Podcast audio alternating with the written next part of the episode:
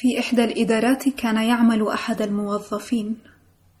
موظف لا نستطيع أن نقول عنه أنه كان بارزا جدا بل كان قصير القامة مجدورا إلى حد ما وأحمر الشعر إلى حد ما بل ويبدو أعمش إلى حد ما بصلعة صغيرة فوق الجبين وتجاعيد على كلا الخدين.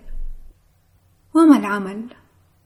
الذنب في ذلك ذنب جو بطرسبورغ أما فيما يتعلق برتبته لأنه من الضروري عندنا أن نعلن عن الرتبة قبل كل شيء. فقد كان ممن يسمون بالمستشارين الاعتباريين. الخالدين الذي سخر منهم وهزئ بهم ما وسعهم كما هو معروف.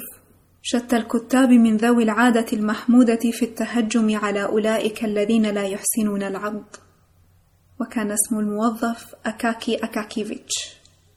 أما متى وفي أي وقت التحق بالإدارة ومن الذي ألحقه بها؟ فهذا ما لم يستطع أحد أن يتذكره تغير المدراء والرؤساء. فقد كان الجميع يرونه دائما في نفس المكان وفي نفس الوضع وفي نفس الوظيفة. أي موظف كتابة؟ حتى أنهم آمنوا فيما بعد بأنه على ما يبدو قد ولد هكذا جاهزا في حلته الرسمية وبصلعة في رأسه. ولم يكن يحظى في الإدارة بأي احترام. فالحراس لم يكونوا ينهضون عند رؤيته. ليس هذا فحسب بل حتى لم يكونوا ينظرون إليه. كما لو كانت مجرد ذبابة هي التي طارت عبر صالة الاستقبال. أما الرؤساء فكانوا يعاملونه بطريقة باردة. فأي مساعد من مساعدي الرئيس القلم كان يدس الأوراق تحت أنفه مباشرة؟ حتى دون أن يقول له انسخها أو هاك عملا طريفا طيبا أو اي كلمة طيبة كما جرت العادة في المكاتب المهذبة. أما هو فكان يتناول الأوراق متطلعا إليها وحدها دون أن ينظر إلى من قدمها له. وهل يملك الحق في ذلك أم لا؟ كان يتناولها ويشرع على الفور في نسخها. وكان الموظفون الشبان يسخرون منه وينكتون عليه بقدر ما كانت تسمح به روح النكتة المكتبية ويرون أمامه شتى الحكايات التي ألفوها عنه ويقولون عن مدبرة بيته وهي عجوز في السبعين من عمرها أنها تضربه ويسألونه متى سيحتفلون بزواجهما ويهيلون الأوراق على رأسه قائلين أنه الثلج يسقط. ولكن أكاكيفيتش لم يكن يرد على ذلك بكلمة واحدة. كانما لم يكن يقف أمامه أحد. بل إن ذلك حتى لم يؤثر على عمله إذ لم يكن يرتكب خطأ واحدا في الكتابة وسط كل هذه السخريات. وفقط عندما تكون النكتة غير محتملة وعندما كانوا يدفعون في ذراعه فيعرقلونه عن العمل. كان يقول دعوني في حالي. لماذا تهينونني؟ كان يبدو ثمة شيء غريب في كلماته وفي الصوت الذي قيلت به. كان فيها شيء غريب من الشفقة حتى أن موظفا شابا التحق بالوظيفة حديثا وكان قد سمح لنفسه بالسخرية منه كما يفعل الآخرون. توقف فجأة كالمصعوق. ومن يومها بدا وكأن كل شيء قد تغير أمام عينيه وتبدى في صورة أخرى.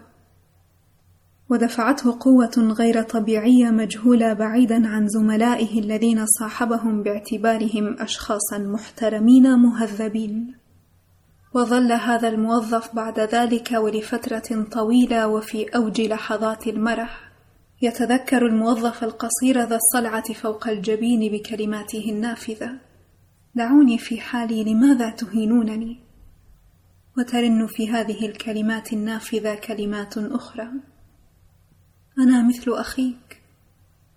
فكان الشاب المسكين من يغطي وجهه بيديه ويرتجف مرات ومرات عديده بعد ذلك طوال عمره. وهو يرى ما في الإنسان من لا إنسانية. وإلى أي مدى تختفي الفظاظة الوحشية في التهذيب الراقي المرهف؟ ويا إلهي حتى في ذلك الإنسان الذي يعتبره المجتمع نبيلا وشريفا. ومن النادر أن تجد شخصا يتفانى في عمله إلى هذا الحد. فلا يكفي أن نقول أنه كان يعمل بغيرة. كلا لقد كان يعمل بعشق. كان يرى في ذلك النسخ عالما خاصا به عالما متنوعا ولطيفا. وكانت المتعة تتجلى في وجهه. وكانت بعض الحروف أثيرة لديه وعندما يبلغها لا يعود يسيطر على نفسه. كان يضحك ويغمز بعينه ويساعد بشفتيه على كتابتها. حتى أنه كان يبدو أنه بالإمكان أن تقرأ على وجهه الحرف الذي كان قلمه يخطه. ولو أنهم كافاوه بقدر حميته فربما أصبح ولدهشته هو من مستشاري الدولة. ولكنه وكما قال زملاؤه المازحون نال من الخدمة فتلة في عروة وفاز بمرض البواسير وألم الظهر. وعموما فلا يمكن أن نقول أنه لم يحظى بأدنى اهتمام. فقد أراد أحد المدراء وكان رجلا طيبا أن يكافئه على النسخ. فكلفوه بأن يعد مذكره من واقع ملف جاهز بالفعل لإرسالها إلى جهة أخرى. ولم يكن الأمر يتعدى أكثر من تغيير العنوان الرئيسي وتعديل بعض الأفعال من صيغة المتكلم إلى الغائب. ولكنه كلفه من الجهد ما جعله يعرق تماما ويحك جبينه وأخيرا قال كلا من الأفضل أن تعطوني شيئا ما أنسخه ومن يومها أبقوه للنسخ إلى الأبد. وكان يبدو أنه لا يوجد بالنسبة له أي شيء خارج هذا النسخ. لم يكن يفكر في ملابسه ابدا فحلته لم تكن خضراء اللون بل ذات لون أحمر طحيني ما وكانت ياقتها ضيقة قصيرة حتى أن عنقه رغم أنه لم يكن طويلا كان يبرز من الياقة ويبدو طويلا بصورة غير عادية وكان يعلق بحلته دائما شيء ما. وعلاوة على ذلك كانت لديه مهارة خاصة أثناء سيره في الشارع في أن يتواجد تحت النافذة بالضبط في الوقت الذي يلقون منها شتى الفضلات. ولذلك كان يحمل في قبعته دائما قشر البطيخ والشمام وغير ذلك من التفاهات. ولم يحدث مرة واحدة في حياته أن التفت إلى ما يجري ويحدث كل يوم في الشارع. ولا حتى إلى ما ينظر دائما إليه أخوه الموظف الشاب كما هو معروف والذي تمتد نظرته الثاقبه النشطه إلى حد أنه يلاحظ على الرصيف الآخر من تفتت ربطة ساق سرواله. الأمر الذي يجعل الابتسامة الخبيثة تظهر على وجهه. أما أكاكيفيتش حتى لو نظر إلى شيء ما فما كان ليرى فيه سوى سطوره النظيفه المكتوبه بخط منمق. اللهم إلا إذا استقرت على كتفه فجأة سحنة حصان لا يعلم أحد من أين جاءت ونفثت بمنخاريها في خده ريحا قوية. عندها فقط كان يلاحظ أنه ليس في وسط السطر بل على الأرجح في وسط الشارع. وعندما يعود إلى المنزل كان يجلس على الفور إلى المائدة فيلتهم بسرعة حساء الكرنب وقطعة لحم البقر بالبصل دون أن يحس ابدا بطعمها. وكان يأكل ذلك مع الذباب وكل ما كان الله يرسله في تلك الساعة. وعندما كان يلاحظ أن معدته بدأت تنتفخ ينهض من أمام المائدة ويستخرج دوات الحبر ويبدأ ينسخ الأوراق التي جاء بها معه إلى البيت. فإذا لم تكن لديه مثل هذه الأوراق كان يقوم بعمل نسخة لنفسه فقط من أجل المتعة الشخصية خاصة إذا كانت الورقة رائعة. لا من حيث جمال صياغتها بل من حيث أنها مرسلة إلى شخصية جديدة أو هامة. وحتى في تلك الساعات التي تنطفئ فيها تماما سماء بطرسبورغ الرمادية. وبعد أن تكون جماعة الموظفين كلها قد تعشت وشبعت كل منهم حسب ما يتقاضاه من مرتب وحسب رغباته الخاصة. وبعد أن يكون الجميع قد ارتاحوا من صرير أقلام الإدارات والركض بعد أداء الأعمال الخاصة أو أعمال الآخرين الضرورية بعد كل ما يكلف به الإنسان الذي لا يهدأ عن نفسه طواعية بل وبأكثر مما ينبغي. وعندما يسرع الموظفون إلى تخصيص ما تبقى من وقت للمتعة فالأنشط منهم ينطلق إلى المسرح ومنهم من يخرج إلى الشارع مخصصا هذا الوقت للتطلع إلى بعض القبعات. ومنهم من يذهب إلى حفل ما لينفق الوقت في إسداء المديح لفتاة ما مليحة تعد نجمة من نجوم أوساط الموظفين الضيقة. ومنهم من يذهب وهذا هو الأكثر إلى أخيه الذي يسكن في الطابق الرابع أو الثالث. في شقة من غرفتين صغيرتين ومدخل أو مطبخ وبعض ادعاءات الموضة كمصباح مثلا أو قطعة أثاث. كلفت أصحابها تضحيات كثيرة وحرمانا من وجبات الغداء والنزهات. وباختصار فحتى في الوقت الذي يجلس فيه الموظفون في شقق زملائهم الصغيرة ليلعبوا الورق وهم يرشفون الشاي من الأكواب مع قطع الخبز المحمص الرخيص. وينفثون الدخان من الغلايين الطويلة ويروون أثناء توزيع الورق شائعة ما وردت من المجتمع الراقي. وباختصار فحتى عندما يسعى الجميع إلى اللهو فإن أكاكيفيتش لم يكن يلجأ إلى أي لهو. ولا يستطيع أحد أن يقول أنه رآه في وقت ما في إحدى الحفلات. فبعد أن يشبع من النسخ يأوي إلى فراشه وهو يبتسم سلفا مفكرا في يوم الغد. فغدا سيرزقه الله بشيء ما لينسخه. هكذا كانت تمضي حياة هذا الرجل الوادعة هذا الرجل الذي كان راضيا عن حظه بالأربعمائة روبل التي يتقاضاها في السنة. وربما مضت إلى أرذل العمر لولا وجود شتى المصائب المتناثرة على درب الحياة. ليس فقط أمام المستشارين الاعتباريين. بل والمستشارين السريين الفعليين ومستشاري البلاط وغيرهم من المستشارين. وحتى أولئك الذين لا يقدمون استشارات لأي شخص ولا يطلبون المشورة من أحد.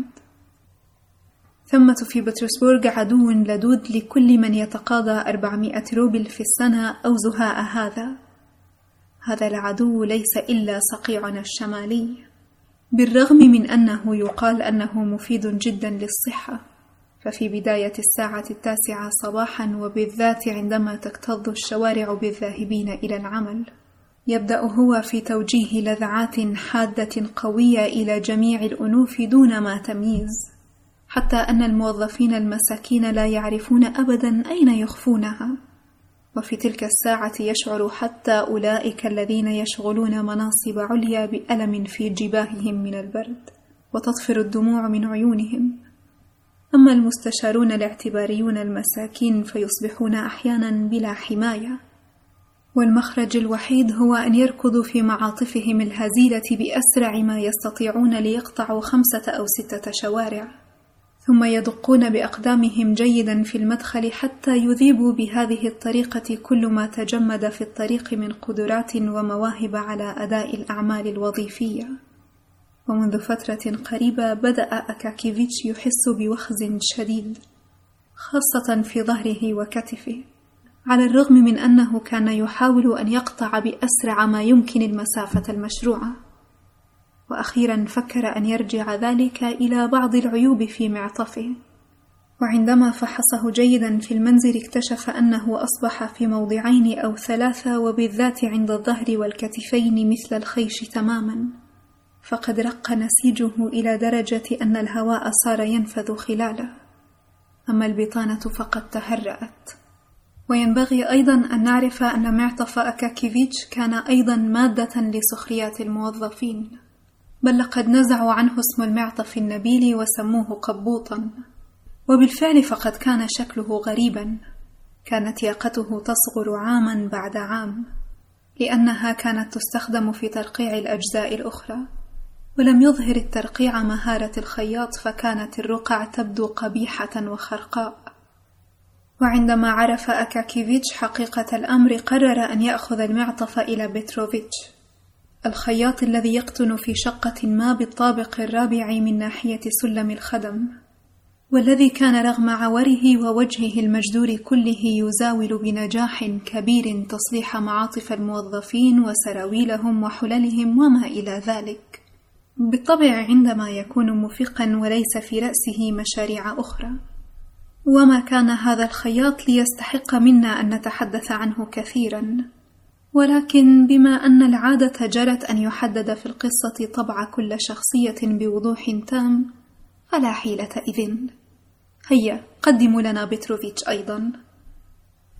كان في البداية يدعى ببساطة غريغوري وكان من رقيق الأرض عند أحد السادة.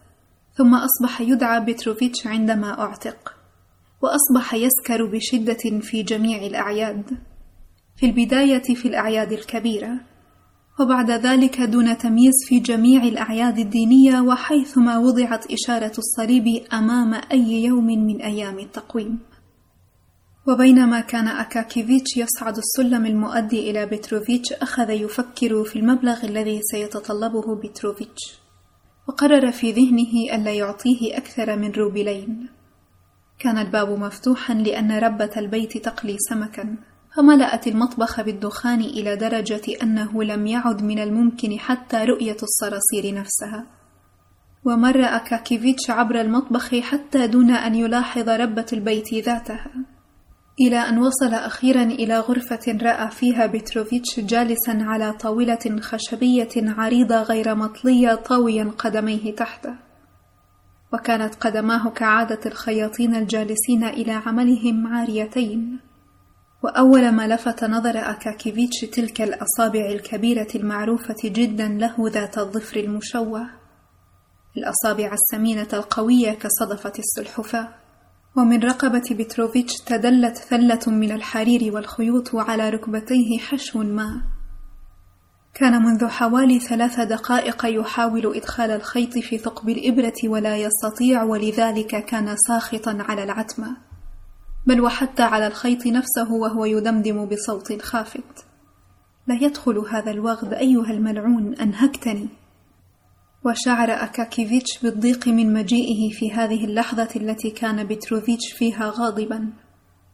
فقد كان يحسب أن يوصي بتروفيتش على شيء ما عندما يكون الأخير منتعشا بعض الشيء. أو كما كانت زوجته تقول عب من الهباب المسكر هذا الشيطان الأعور. ففي مثل هذه الحالة كان بتروفيتش في العادة يتنازل ويوافق عن طيب خاطر. بل كان ينحني كثيرا ويلهج بالشكر. صحيح أن زوجته كانت تأتي بعد ذلك وهي تعول وتشكو من أن زوجها كان آنذاك ثملا ولذلك وافق على ثمن بخس. ولكن الأمر كان ينتهي بزيادة عشر كوبيكات فقط وتسوى الأمور. أما الآن فيبدو أن بيتروفيتش غير ثمل. ولذلك فهو صعب المراس لا يلين وسيطلب على الأرجح ثمنا باهظا. أدرك أكاكيفيتش ذلك وأراد كما يقال أن يعود أدراجه ولكنه كان قد بدأ الأمر. زر بتروفيتش عينه الوحيدة مسددا نظرتها الثاقبة إليه فتفوه أكاكيفيتش مسلوب الإرادة. مرحبا يا بتروفيتش فقال بتروفيتش مرحبا بكم يا سيدي. ونظر بطرف عينه نحو يدي أكاكيفيتش رغبة منه في أن يعرف ما هو الصيد الذي جاء به هذا إليه. ها أنا ذا قد جئت إليك يا بتروفيتش بهذا يعني وينبغي أن نعرف أن أكاكيفيتش كان يعبر عن أفكاره في أغلب الأحوال بحروف الجر والظروف وأخيرا بالأدوات التي ليس لها أي معنى على الإطلاق. أما إذا كانت المسألة صعبة جدا فقد كان من عادته ألا ينهي الجملة أبدا. ولذلك كان كثيرا ما يبدأ حديثه بهذه الكلمات. هذا في الواقع يعني تماما. وبعد ذلك لا يقول شيئا وينسى هو نفسه وهو يظن أنه قد قال كل شيء. ما هذا؟ قال بتروفيتش وتفحص أثناء ذلك بعينه الوحيدة حلة أكاكيفيتش كلها ابتداء من الياقة حتى الأكمام والظهر والصدر والعراوي. كل ما كان معروفا لديه جيدا لأنه كان من صنع يديه. تلك عادة الخياطين وهذا أول ما يفعله الخياط عندما يلقاك. وها أنا ذا يا بتروفيتش آه يعني المعطف آه الجوخ انظر. في كل مكان آخر ما زال متينا لقد تعفر قليلا ويبدو وكأنه قديم لكنه جديد. فقط في مكان واحد يعني على الظهر وأيضا هنا على كتف واحدة تلف قليلا. وعلى هذه الكتف أيضا قليلا أترى؟ هذا كل شيء عمل قليل. أخذ بتروفيتش القبوط وبسطه على الطاولة أولا وفحصه طويلا. وهز رأسه ومد يده إلى النافذة ليأخذ علبة السعوط المستديرة والمرسوم عليها صورة جنرال ما. لا يعرف أي جنرال هو لأن المكان الذي كان وجهه مرسوما عليه قد ثقب وغطي بقطعة ورق مربعة واستنشق بتروفيتش السعوط وبسط المعطف بين يديه وفحصه في مواجهة النور وهز رأسه ثانية. ثم قلبه فجعل بطانته إلى أعلى وهز رأسه من جديد. ونزع من جديد غطاء العلبة بصورة الجنرال المغطى بورقة. وبعد أن حشى أنفه بالسعوط أغلق العلبة وخبأها وأخيرا قال كلا لا يمكن إصلاحه ملبس بال. أحس أكاكيفيتش عند سماعه هذه الكلمات بوخزة في قلبه؟ ولماذا لا يمكن يا بيتروفيتش؟ قال بصوت ضارع كصوت الطفل تقريبا. كل ما فيه أنه أصبح خفيفا عند الكتفين وأنت لديك حتما قطع ما. نعم يمكن أن أجد قطعا. القطع موجودة قال بتروفيتش لكن لا يمكن تثبيتها. النسيج مهترئ تماما ما إن تلمسه بالإبرة حتى يتفسخ. فليتفسخ أما أنت فلتضع رقعة على الفور. ليس هناك ما توضع عليه الرقعة. لا يوجد ما تثبت عليه. إنه مستهلك جدا. الاسم فقط جوخ ولكن لو هبت عليه الريح فسيتطاير. حاول أن تثبتها. كيف إذا في الواقع؟ يعني كلا قال بيتروفيتش بحسم لا يمكن عمل شيء. أما المعطف فيبدو أنك ستضطر إلى تفصيل واحد جديد.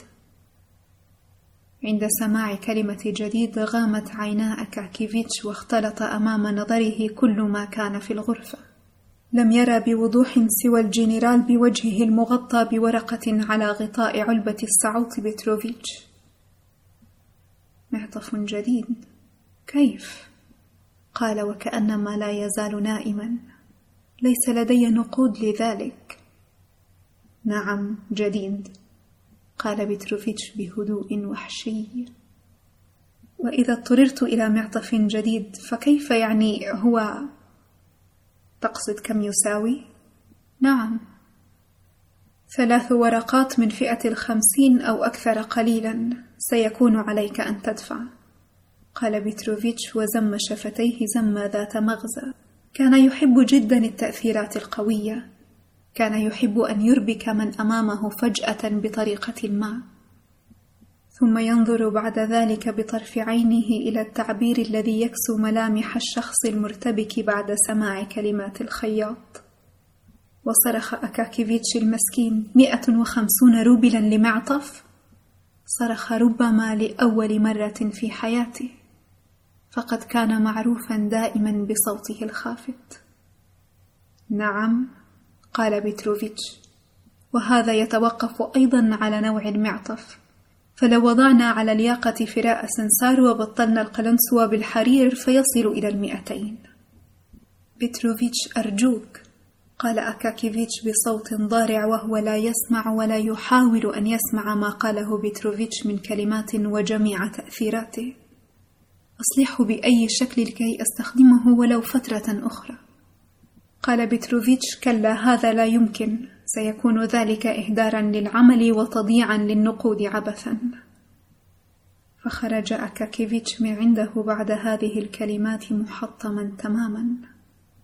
أما بتروفيتش فقد ظل بعد خروجه واقفا مدة طويلة وقد زم شفتيه زم ذات معنى وهو لا يشرع في العمل.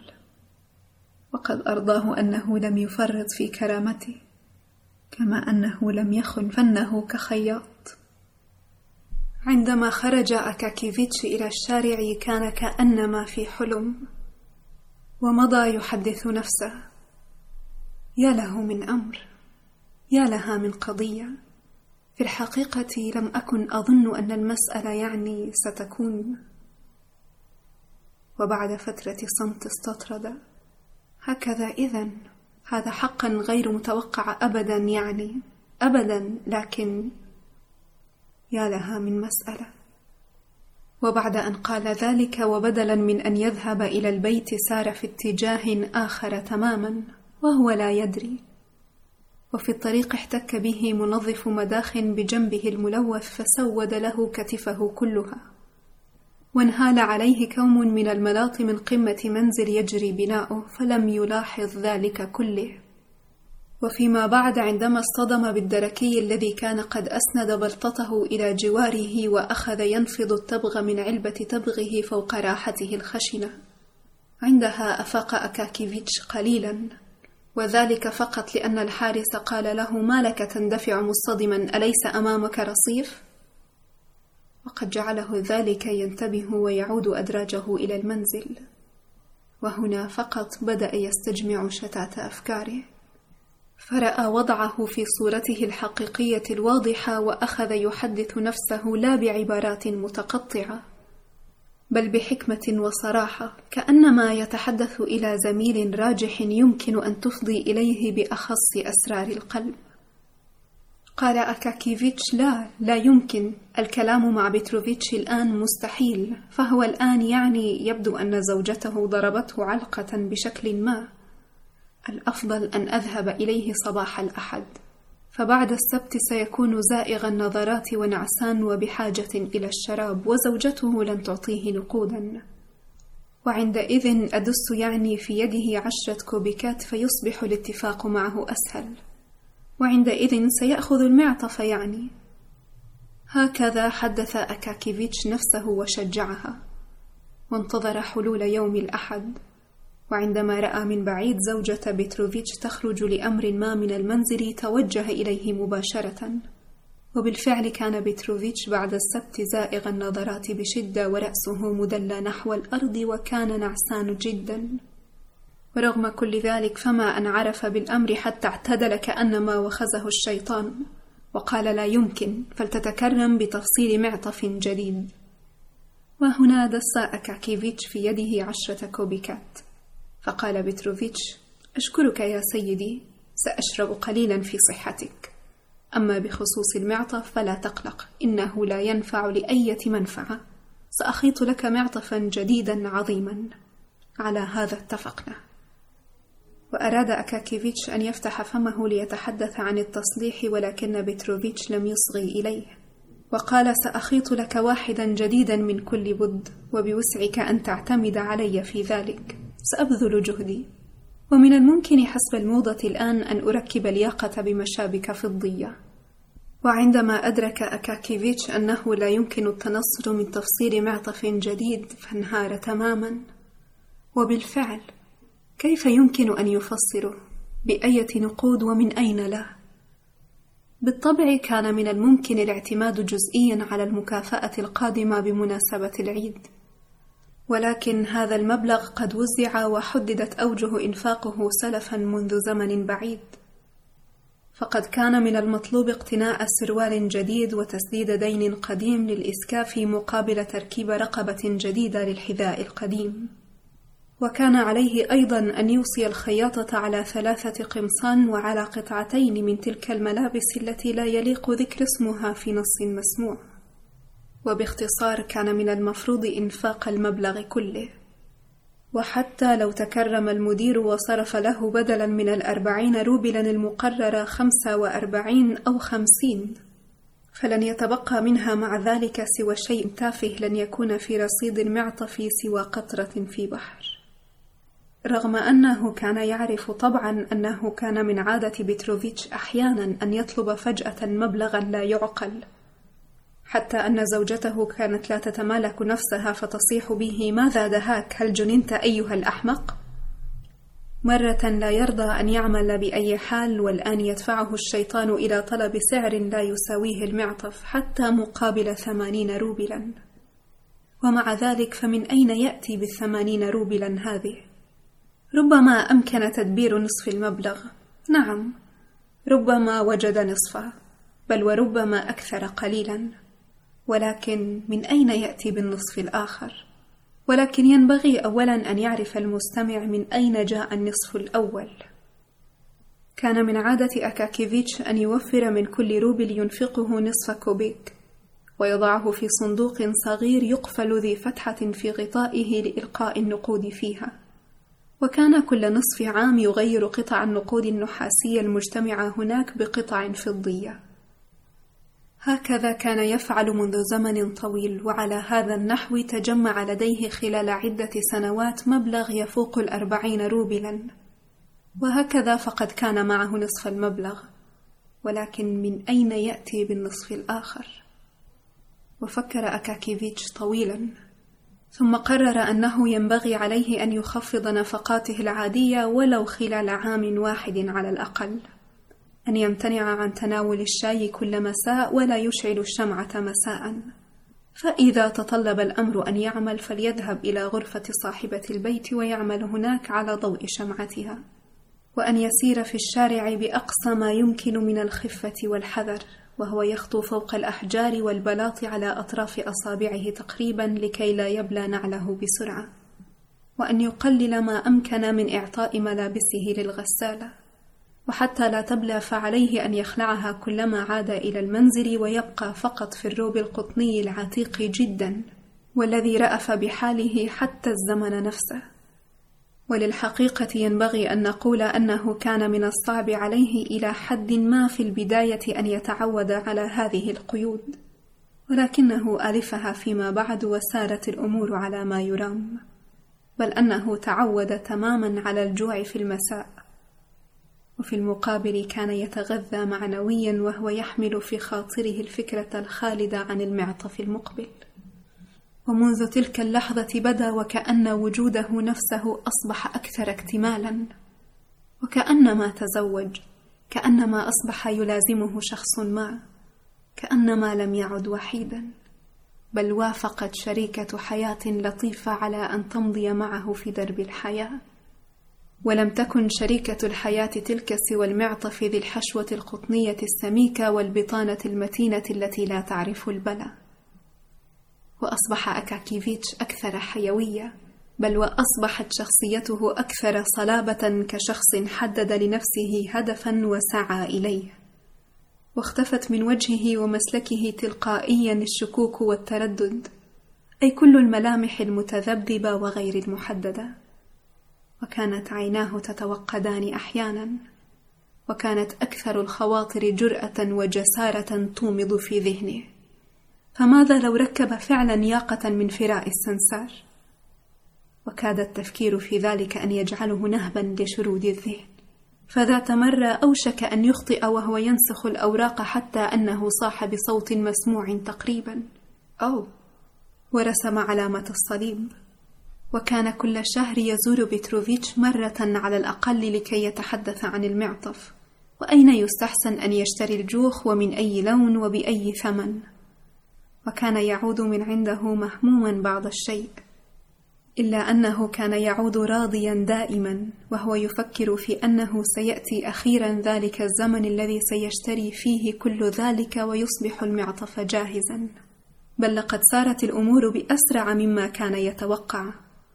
فخلافا لكل الأحلام قرر المدير لأكاكيفيتش لا أربعين أو خمسة وأربعين روبلا بل ستين روبلا كاملة وسواء أحس المدير أن أكاكيفيتش بحاجة إلى معطف أم أن ذلك حدث عفوا فقد أصبح لديه نتيجة لذلك عشرون روبلا زيادة.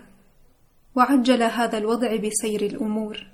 فبعد شهرين أو ثلاثة من الجوع البسيط أصبح لدى أكاكيفيتش بالضبط حوالي ثمانين روبلا. وبدأ قلبه الذي كان هادئا للغاية بصفة عامة يدق. وفي نفس اليوم ذهب مع بتروفيتش إلى المحلات وابتعا قماشا جديدا جدا. ولا عجب فقد كانا يفكران في ذلك قبلها بنصف عام ونادرا ما مر شهر دون أن يذهبا إلى المحلات للنظر في الأسعار. وفي المقابل فقد قال بتروفيتش نفسه أنه ليس هناك جوخ أفضل منه. واختار للبطانة قماشا بفتة ولكنه كان متينا وسميكا.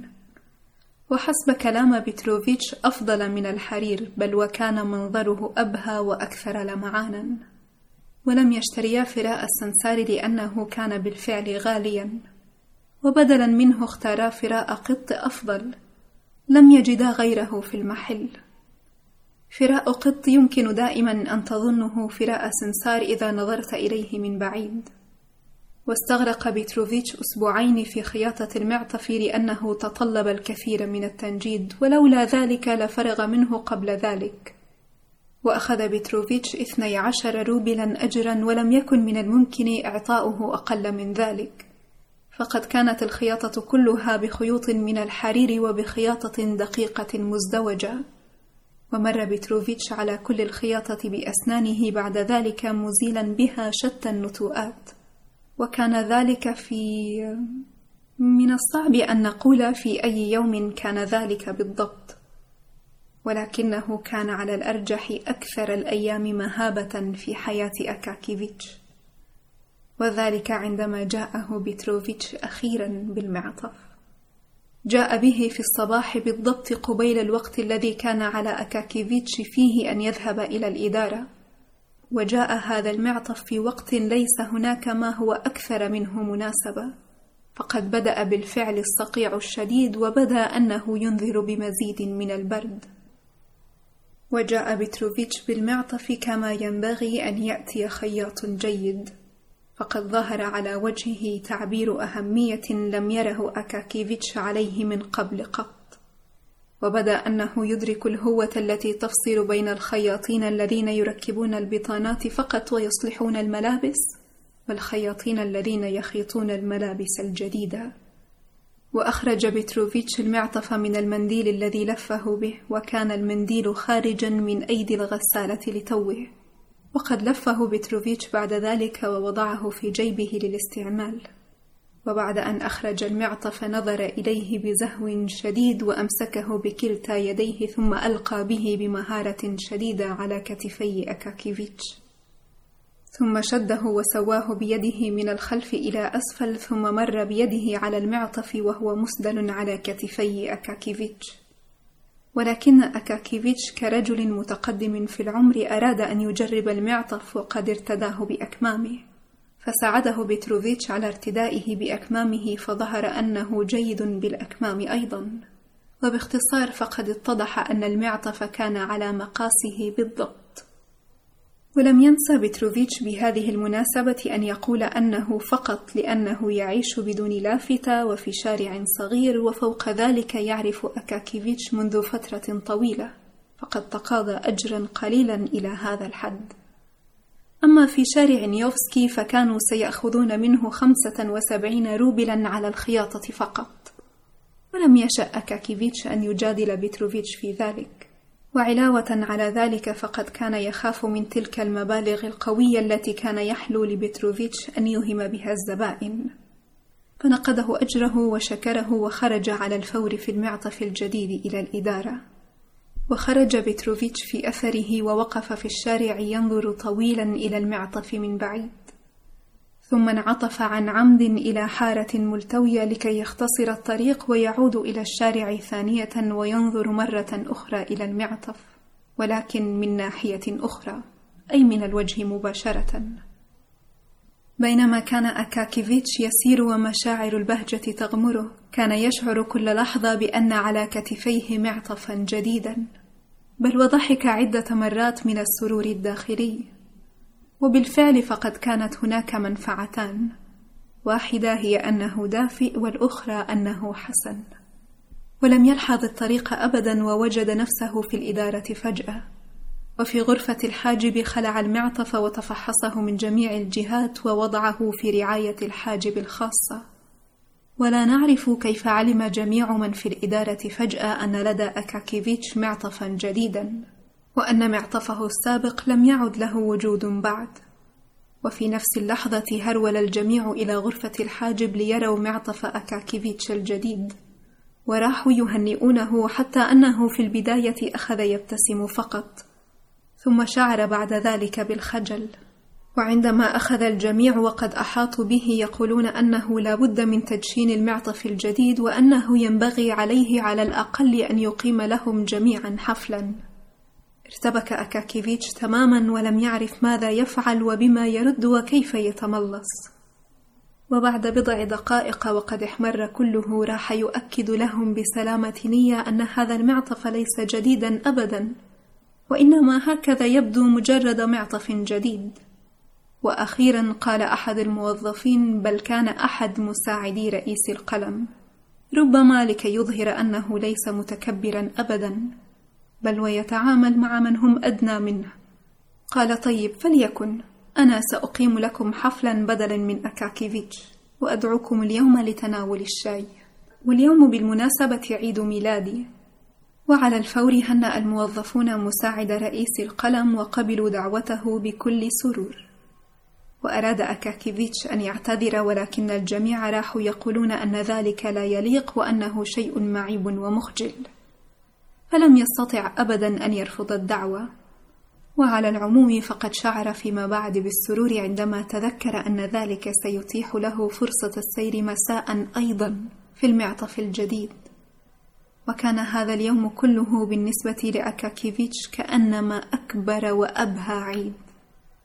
وعاد إلى البيت في أسعد حالة ونزع المعطف وعلقه بحرص على الجدار وقد مل عينيه مرة أخرى من الجوخ والبطانة ثم أخرج معطفه القديم عمدا بقصد المقارنة ذلك المعطف الذي تهرأ تماما. تطلع إليه فضحك هو نفسه منه فما أبعد الفرق بينهما. وظل بعد ذلك وطوال الغداء يضحك كلما خطرت له حالة معطفه السابق. وتناول الغداء بمرح ولم ينسخ شيئا بعد الغداء.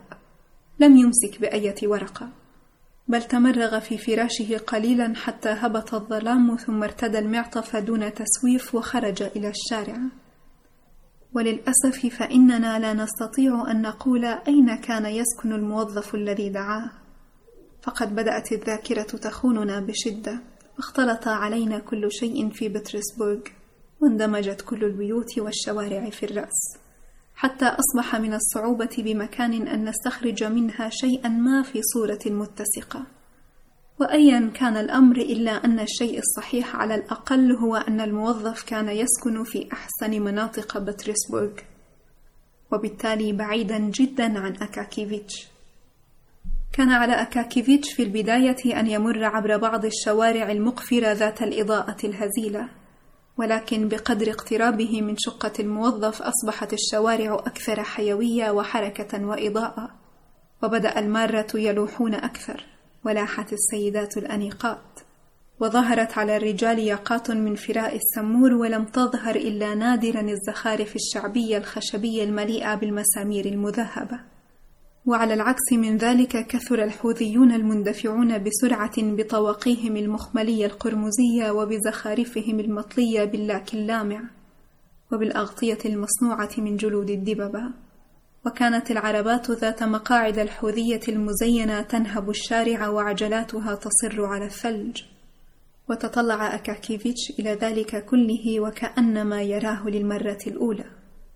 إذ لم يخرج من داره مساء منذ عدة سنوات وتوقف بفضول أمام واجهة متجر مضاءة ليتفرج على لوحة.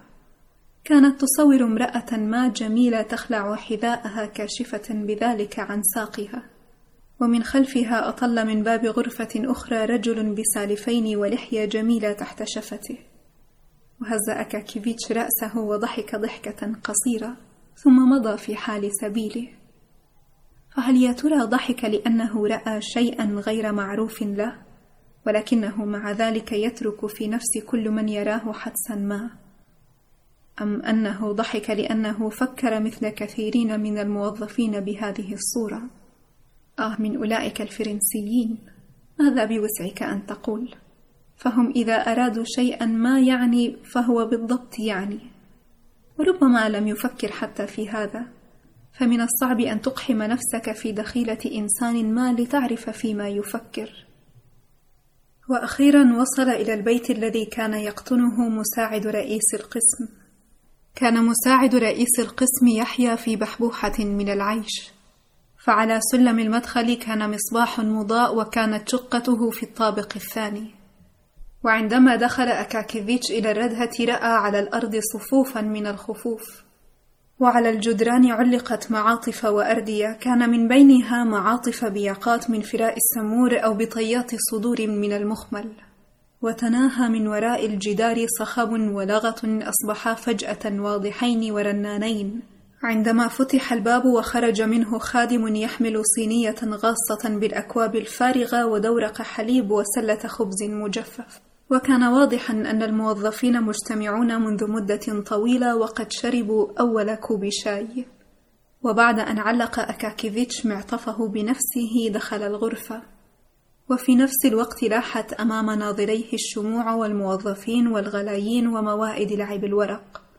وأصم سمعه حديث متصاعد من جميع الجهات وجلبت مقاعد يحركونها. فتوقف في وسط الغرفة مرتبكا تماما وهو يبحث ويحاول أن يجد لنفسه شيئا يفعله.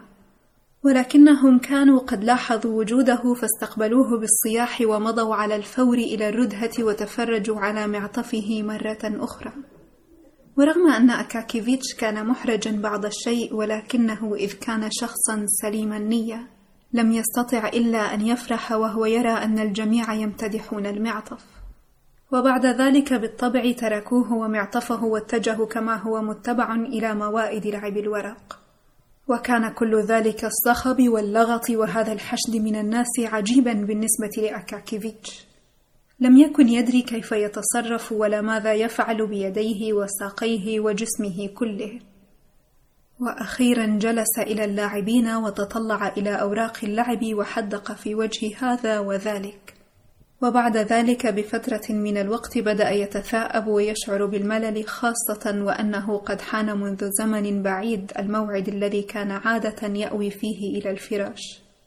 وأراد أن يستأذن من رب الدار في الانصراف ولكنهم لم يسمحوا له قائلين أنه لا بد من تناول كأس شمبانيا بمناسبة المعطف الجديد. وبعد ساعة قدموا العشاء المكون من سلطة روسية ولحم عجول بارد وكبد مهروس وقطع جاتو وشامبانيا. وأجبروا أكاكيفيتش على شرب كأسين من الشامبانيا أحس بعدها أن الجو في الغرفة أصبح أكثر مرحًا. إلا أنه لم يستطع أبدا أن ينسى أن الساعة بلغت الثانية عشرة وأن وقت عودته إلى البيت قد حان منذ زمن بعيد. ولكي لا يحاول صاحب البيت أن يستبقيه بطريقة ما خرج أكاكيفيتش من الغرفة بهدوء وبحث عن معطفه في الردهة فتناوله ونفضه ونزع منه كل ما علق به من زغب ووضعه على كتفيه ونزل على السلم إلى الشارع. كان الشارع لا يزال مضيئا. وكانت بعض المتاجر الصغيرة هذه النوادي الدائمة للبوابين وغيرهم من الناس لا تزال مفتوحة. أما البعض الآخر المغلق فكان يصدر عنه رغم ذلك شريط ضوء طويل عبر شق الباب كله. الأمر الذي كان يدل على أنها لم تخلو بعد من تجمع بشري. إذ يبدو أن البوابين والسياس أو الخدم يوشكون على الفراغ من أحاديثهم ورواياتهم موقعين أسيادهم في حيرة كاملة بخصوص أماكن تواجدهم. سار أكاكيفيتش مرح النفس حتى أنه هم بالركض فجأة لسبب مجهول وراء سيدة ما مرقت بجواره كالبرق. إلا أنه مع ذلك توقف على الفور وسار كما في السابق بهدوء شديد ودهش هو نفسه من ركضه الذي لا يعرف من أين حل عليه. وسرعان ما امتدت أمامه تلك الشوارع الخاوية التي لا تتسم بمرح خاص حتى في النهار. فما بالك بالمساء؟ لقد أصبحت الآن أكثر خواء وعزلة ومضت المصابيح أضعف إذ يبدو أن الزيت فيها أصبح قليلا. وبدأت تلوح المنازل الخشبية والأسهجة ولم يكن هنالك أحد على الإطلاق. الثلج فقط هو الذي كان يلمع في الشوارع ولاحت الأشباح السوداء الحزينة للأكواخ المنخفضة النائمة بنوافذها الموصدة الشيش. واقترب من ذلك المكان الذي كان الشارع يتقاطع فيه مع ميدان لا نهاية له. لا تكاد المنازل تبين في طرفه الآخر وكان هذا الميدان يبدو كصحراء رهيبة. ومن بعيد من مكان لا يعلمه إلا الله. ومضى ضوء في كشك حراسة بدا وكأنه قائم في آخر الدنيا. وهنا انخفض مرح أكاكيفيتش إلى حد كبير. ودخل الميدان بإحساس لا إرادي بالخوف كأنما كان قلبه يحدثه بشر. ونظر خلفه وتلفت حواليه فبدا ما حوله وكأنه بحر. فقال في نفسه كلا من الأفضل ألا أنظر. وسار مغمض العينين وعندما فتحهما ليعرف هل أوشك الميدان على الانتهاء أم لا. رأى أمامه فجأة تحت أنفه تقريبا شخصين ما بشوارب. ولكنه لم يستطع حتى أن يميز أي شخصين هما وغامت عيناه وخفق قلبه بعنف. ولكن هذا المعطف معطفي. قال أحدهما بصوت راعد وأمسك بياقة معطفه. أراد أكاكيفيتش أن يصرخ النجده ولكن الآخر دس أمام فمه مباشرة قبضة بحجم رأس موظف ودمدم. حاول أن تصرخ. ولم يشعر أكاكيفيتش إلا وهما ينزعان عنه المعطف ثم ركلاه ركلة قوية فسقط على وجهه فوق الثلج. ولم يعد يشعر بشيء أكثر من ذلك.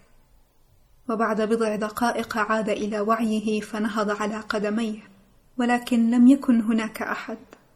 وأحس أن الجو بارد وأن المعطف ليس موجودا فأخذ يصرخ. ولكن صوته كما بدا لم يكن ينوي أن يبلغ آخر الميدان. فانطلق أكاكيفيتش يركض في يأس وهو لا يكف عن الصراخ متجها عبر الميدان إلى كشك الحراسة مباشرة حيث كان الدركي يقف متكئا على البلطة وهو يتطلع فيما يبدو بفضول ويريد أن يعرف أي شيطان دفع هذا الشخص إلى الركض نحوه صارخا من بعيد. وعندما بلغه أكاكيفيتش راح يصرخ بصوت مختنق بأنه نائم ولا يحرس شيئا ولا يرى كيف ينهبون الناس. فأجاب الدركي بأنه لم يرى شيئا وأنه رأى كيف استوقفه شخصان وسط الميدان ولكنه ظن أنهما من معارفه وأنه بدلا من السباب عبثا من الأفضل أن يذهب غدا إلى المفتش وسيعثر المفتش على من سرق المعطف. وعاد أكاكيفيتش إلى المنزل في اضطراب تام. فقد تبعثر شعره الذي تبقى لديه بكمية صغيرة عند صدغيه ومؤخرة رأسه.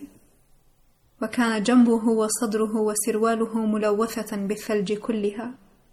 وعندما سمعت العجوز صاحبة شقته دقا رهيبا على الباب نهضت من فراشها على عجل وركضت بفردة شبشب واحدة في قدمها لتفتح الباب. ولكن عندما فتحت الباب تراجعت إلى الخلف إذ رأت أكاكيفيتش في هذه الهيئة. وعندما قص عليها ما حدث له أشاحت بيديها وأشارت عليه بأن يذهب مباشرة إلى مأمور القسم. لأن شرطي الحي سيخدعه فسيعده بالبحث ثم يماطل بعد ذلك. أفضل شيء هو أن يذهب إلى المأمور مباشرة. بل إنها تعرف المأمور لأن الفنلندية التي كانت تعمل عندها طاهية أصبحت تعمل الآن عند المأمور مربية. كما أنها كثيرا ما تراه شخصيا عندما يمر بجوار منزلهم كما أنه يتردد على الكنيسة كل أحد ليصلي وفي الوقت نفسه يتطلع إلى الجميع بمرح. ولذلك فهو على ما يبدو رجل طيب. وبعد أن سمع أكاكيفيتش هذا القرار جر ساقيه حزينا إلى غرفته. أما كيف قضى ليلته فلنترك الحكم على ذلك لمن يستطيع أن يتخيل ولو إلى حد ما. وضع شخص آخر. وفي الصباح الباكر مضى إلى المأمور فقيل له أنه نائم. وعاد في العاشرة فقيل له ثانية أنه نائم. فعاد في الحادية عشرة فقيل له أن المأمور غادر البيت فعاد ساعة الغداء إلا أن الكتبة في المدخل لم يريدوا أن يسمحوا له بالدخول. وأصروا على أن يعرفوا الغرض من زيارته وماذا يريد وماذا حدث. ولكن أكاكيفيتش أراد أن يبدي صلابة ولو مرة في حياته. فقال بلهجة قاطعة أنه يريد مقابلة المأمور نفسه وأنهم لا يملكون الحق أن يمنعوه من مقابلته. وأنه جاء من الإدارة في عمل رسمي وأنه سوف يشكوهم وعندئذ سيرون. ولم يستطع الكتبة أن يقولوا شيئا أمام ذلك فذهب أحدهم لاستدعاء المأمور. وكان موقف المأمور من روايته عن السرقة غريبا للغاية. فبدلا من أن يوجه اهتمامه إلى النقطة الأساسية في الموضوع راح يسأل أكاكيفيتش لماذا عاد في هذه الساعة المتأخرة وألم يعرجوا في الطريق على أحد المنازل المشبوهة؟ حتى أن أكاكيفيتش أحرج تماما وخرج من عنده وهو لا يعرف هل ستسير قضية معطفه كما ينبغي أم لا. لقد قضى هذا النهار كله غائبا عن العمل المرة الوحيدة في حياته. وفي اليوم التالي جاء شاحبا وفي قبوطه القديم الذي أصبح أكثر بؤسا. وهزت قصة سرقة المعطف قلوب الكثيرين بالرغم من أنه كان هناك بعض الموظفين الذين لم يتورعوا حتى في هذه المناسبة عن السخرية بأكاكيفيتش. وقرروا على الفور أن يجمعوا له تبرعا إلا أنهم جمعوا مبلغا تافها. لأن الموظفين كانوا قد أنفقوا الكثير من الاكتتاب لرسم صورة للمدير وفي شراء كتاب ما اقترحه عليهم رئيس القسم الذي كان صديقا للمؤلف. وهكذا جمعوا مبلغا تافها للغاية. وقرر أحدهم بوازع من الشفقة أن يساعد أكاكيفيتش على الأقل بنصيحة طيبة. فأشار عليه بألا يذهب إلى شرطي الحي إذ بالرغم من أنه قد يحدث أن يتمكن الشرطي رغبة منه في كسب تقدير الرؤساء من العثور على المعطف بطريقة ما. لكن المعطف مع ذلك سيبقى في قسم البوليس ما لم يقدم أكاكيفيتش أدلة قانونية على ملكيته له. أفضل شيء أن يقصد إحدى الشخصيات الهامة فهذه الشخصية الهامة تستطيع بالاتصال ومخاطبة من ينبغي أن تدفع القضية بنجاح أكبر. ولم يكن أمام أكاكيفيتش من مفر. إنما ينبغي أن نعلم أن إحدى الشخصيات الهامة أصبح منذ فترة قريبة شخصية هامة. أما قبل ذلك فكان شخصية غير هامة. على أي حال فإن منصبه لا يعتبر حتى الآن هاما بالمقارنة مع المناصب الأخرى الأكثر أهمية. غير أنك ستجد دائما دائرة من الناس الذين يعتبرونه مهما مهما يبدو في عيون الآخرين غير مهم. على أي حال حاول هذه الشخصية الهامة أن يزيد من أهميته بوسائل أخرى كثيرة.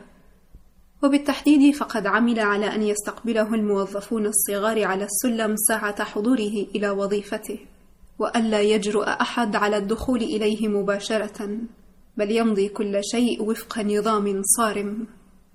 أن يبلغ المساعد الاعتباري سكرتير المحافظ ويبلغ سكرتير المحافظ للمستشار الاعتباري أو شخصا آخر. وبهذه الطريقة يبلغ الأمر إليه. هكذا تنتشر عدوى التقليد إلى كل شيء في روسيا المقدسة. ويحاول كل شخص أن يقلد رئيسه ويتشبه به.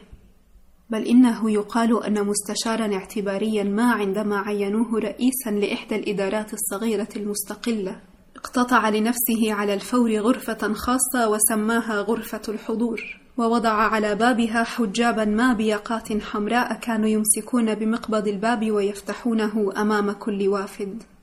على الرغم من أن غرفة الحضور كانت لا تتسع إلا بالكاد لطاولة مكتب عادية. لقد كانت أساليب وعادات الشخصية الهامة رصينة ومهيبة ولكن دون تعقيد. كانت الصرامة هي القاعدة الأساسية لنظامه.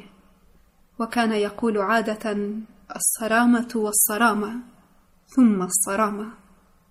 وعند الكلمة الأخيرة يحدق في العادة بأهمية في وجه من يخاطبه على الرغم أن ذلك على أي حال لم يكن له أدنى مبرر لأن الموظفين العشرة الذين كانوا يشكلون كل الجهاز الحكومي للإدارة كانوا حتى بدون ذلك مرعوبين بدرجة كافية، فما أن يروه من بعيد حتى يتركوا عنهم أعمالهم ويقفوا في انتباه منتظرين حتى يمر الرئيس عبر الغرفة. وكان حديثه العادي مع مرؤوسيه يتسم بالصرامة ويتألف تقريبا من ثلاث جمل: كيف تجرؤ؟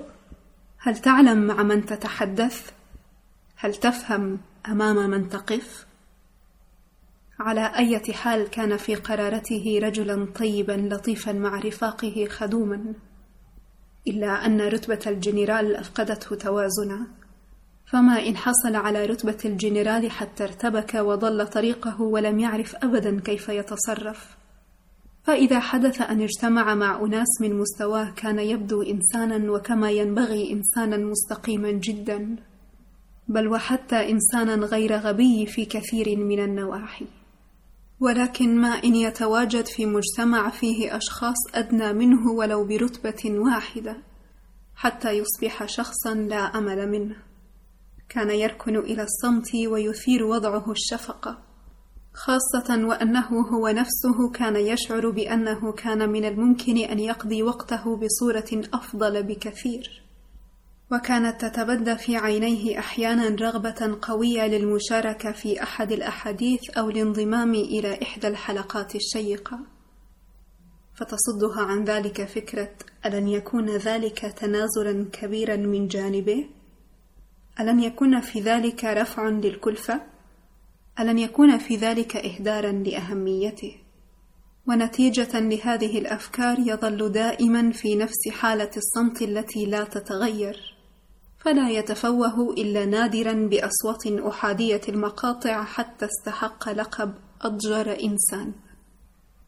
إلى هذه الشخصية الهامة توجه صاحبنا أكاكيفيتش. وصل في وقت غير موات أبدا وغير مناسب أبدا له وإن كان على أي حال مناسبا للشخصية الهامة. كان صاحبنا الشخصية الهامة في غرفة مكتبه يتحدث وهو في غاية المرح. مع شخص جاء منذ طويل. وفي هذه الأثناء أبلغوه أن شخصا يدعى أكاكيفيتش يريد مقابلته. فسأل باقتضاب من القادم؟ فأجابوه أحد الموظفين. فقال الرجل الهام فلينتظر لا وقت عندي الآن. ومن المناسب هنا أن نذكر أن الرجل الهام قد كذب تماما. فقد كان لديه وقت إذ أنه انتهى منذ زمن بعيد من الحديث مع زميله حول كل شيء. ومنذ زمن بعيد أخذ يتخلل حديثهما فترات صمت طويلة. وبين الحين والحين يربت أحدهما على ساق الآخر مرددا. هكذا إذا يا إيفان إبراموفيتش. نعم يا ستيبان فارلاموفيتش.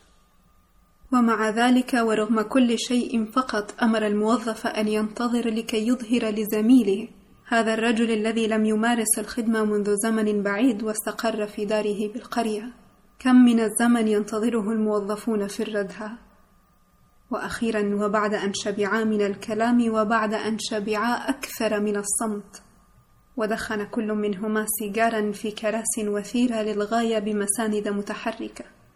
قال وكأنما تذكر فجأة للسكرتير الذي وقف بجوار الباب حاملا أوراقا ليقدم له التقارير. نعم أعتقد أن هناك موظفا ينتظر. أخبره أنه يستطيع أن يدخل. وعندما رأى هيئة أكاكيفيتش المستكينة ومعطفه الرسمي القديم التفت نحوه فجأة وقال أي خدمة؟ بصوت قاطع حاسم تدرب عليه من قبل في غرفته على انفراد أمام المرآة. وذلك قبل أسبوع من توليه منصبه الحالي ورتبة الجنرال. وكان أكاكيفيتش قد تملكه الوجل قبل ذلك بوقت طويل فارتبك قليلا. ثم مضى يشرح له قضيته كيفما استطاع وعلى قدر ما سمحت له طلاقة لسانه. مع اللجوء أكثر من أي وقت سبق إلى استخدام كلمة يعني. فقال أنه كان لديه معطف جديد تماما وها قد نهب بصورة لا إنسانية وأنه يتوجه إليه لكي يتشفع له بما لديه يعني ولكي يخاطب السيد مدير الشرطة أو غيره من المسؤولين لكي يجدوا المعطف.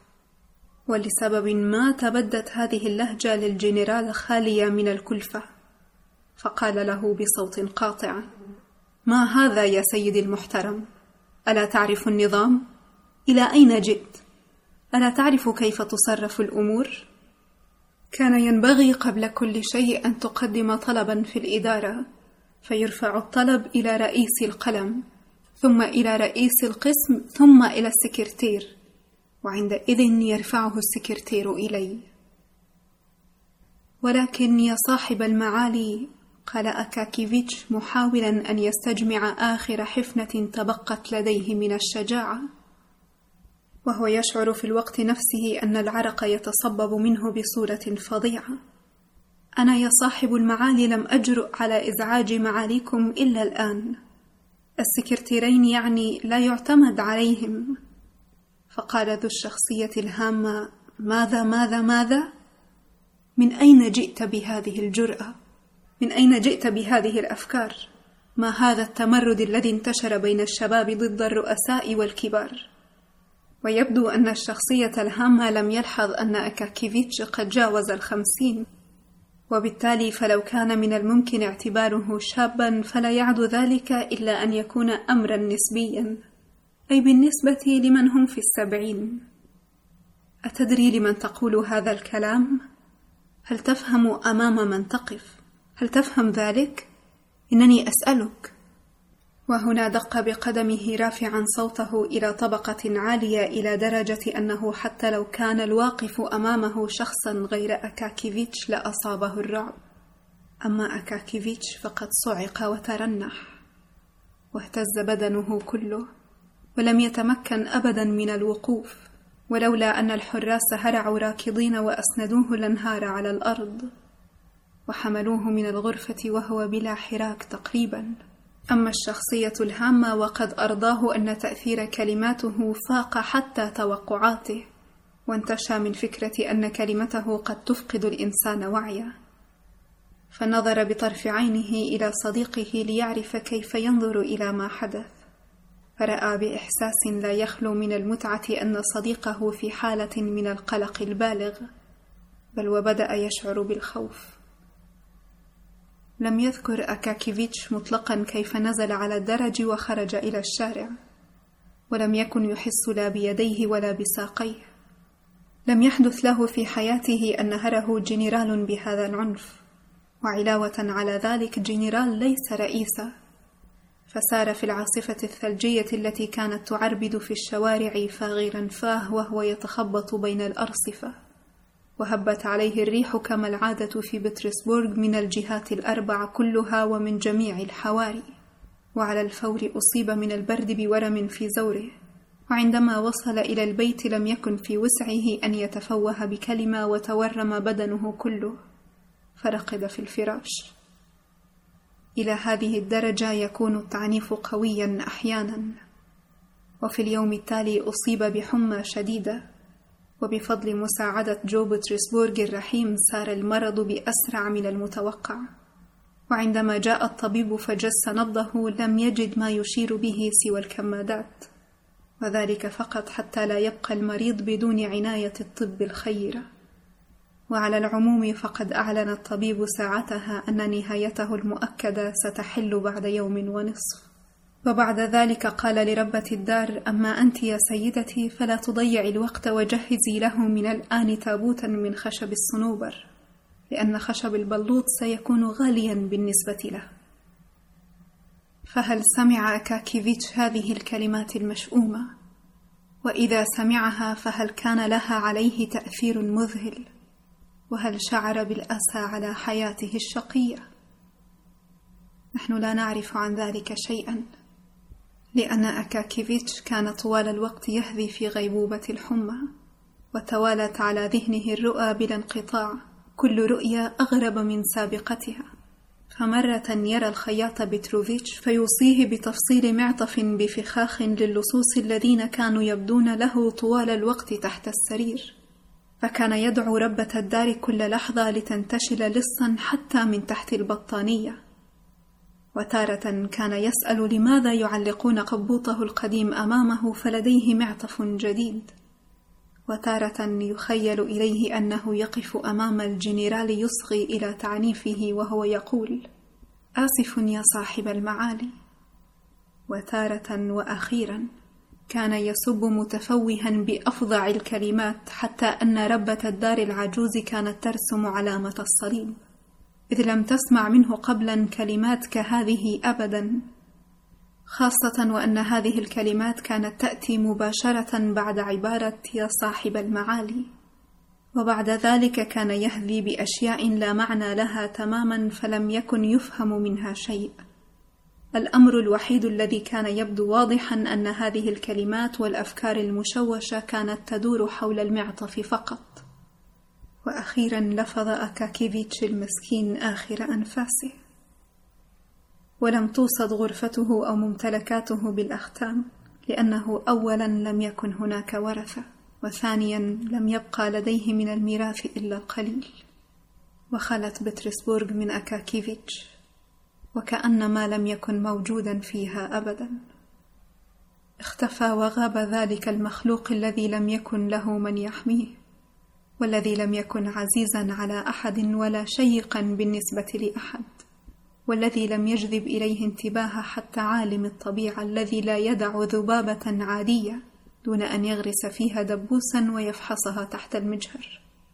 ذلك المخلوق الذي تحمل بإذعان سخريات الكتبة الموظفين والذي وراه التراب دون ما علة خارقة.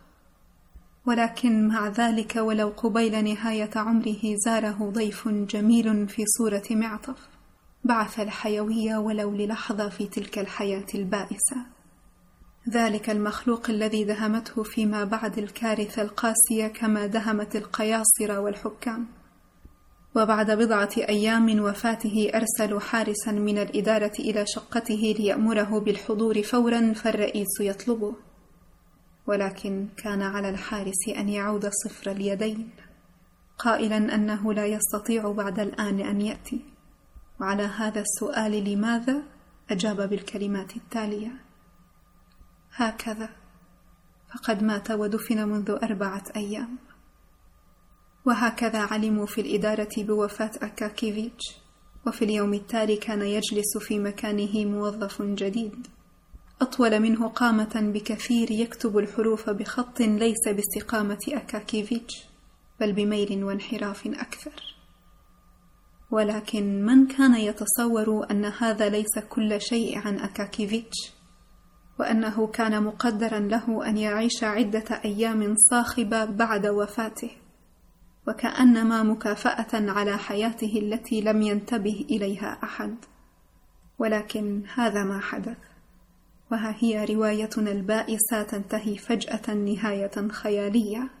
فقد انتشرت في بطرسبورغ فجأة شائعات تقول بأنه عند جسر كالينكن وفيما وراءه بكثير. يظهر في الليالي ميت في صورة موظف يبحث عن معطف مسروق.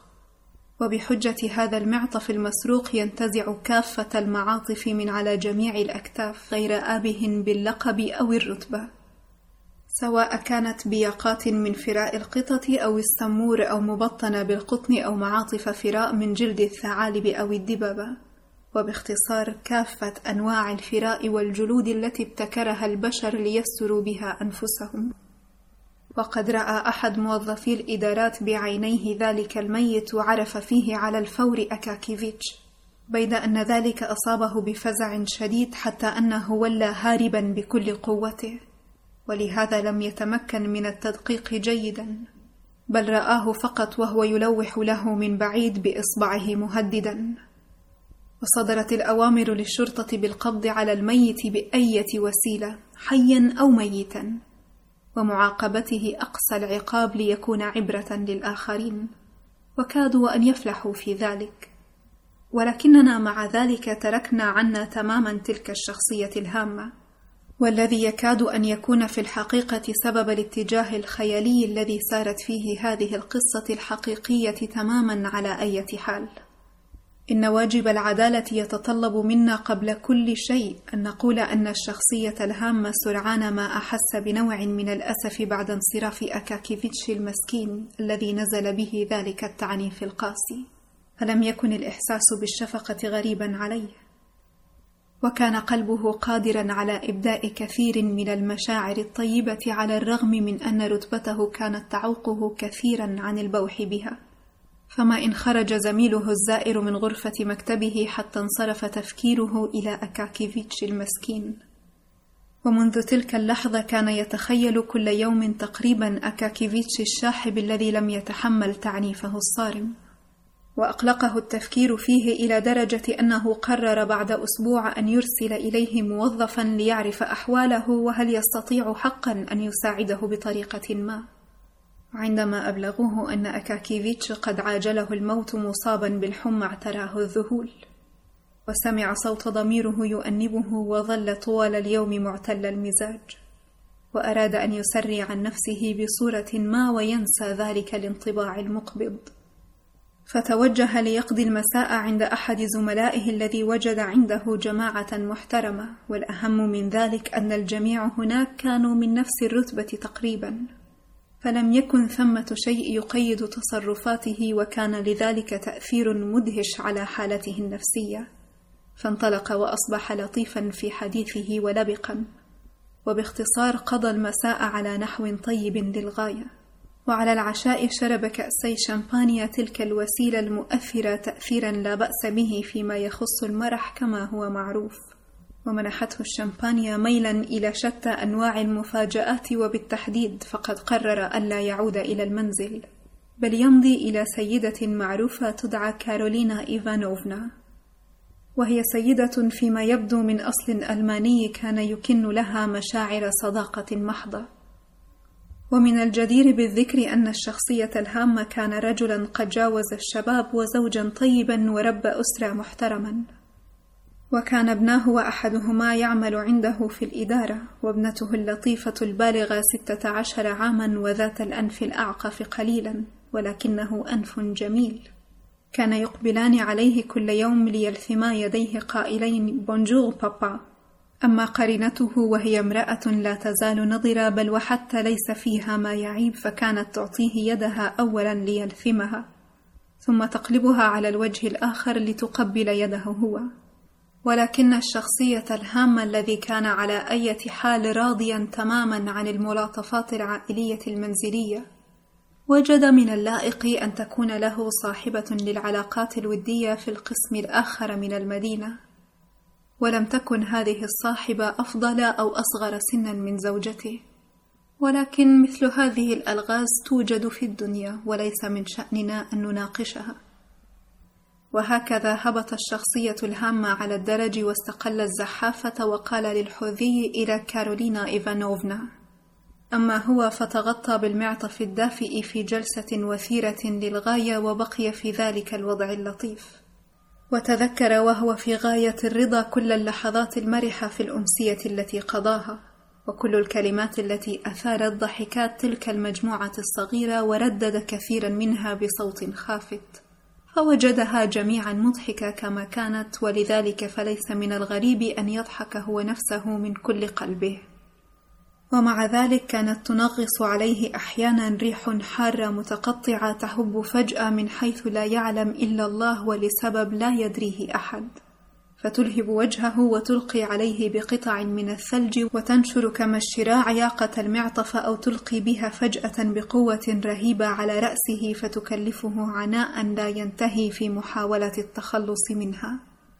وفجأة أحس الشخصية الهامة بأحد ما يمسك بياقة معطفه بقوة. وعندما التفت رأى رجلا قصير القامة في معطف رسمي قديم فعرف فيه لرعبه أكاكيفيتش. كان وجه الموظف شاحبا بلون الثلج وبدأ ميتا تماما. ولكن رعب الشخصية الهامة فاق كل الحدود عندما رأى فم الميت يتلوى منفرجا وتهب منه عليه رائحة القبور الرهيبة. ويلفظ هذه الكلمات ها أنت ذا أخيرا. أخيرا أنا يعني.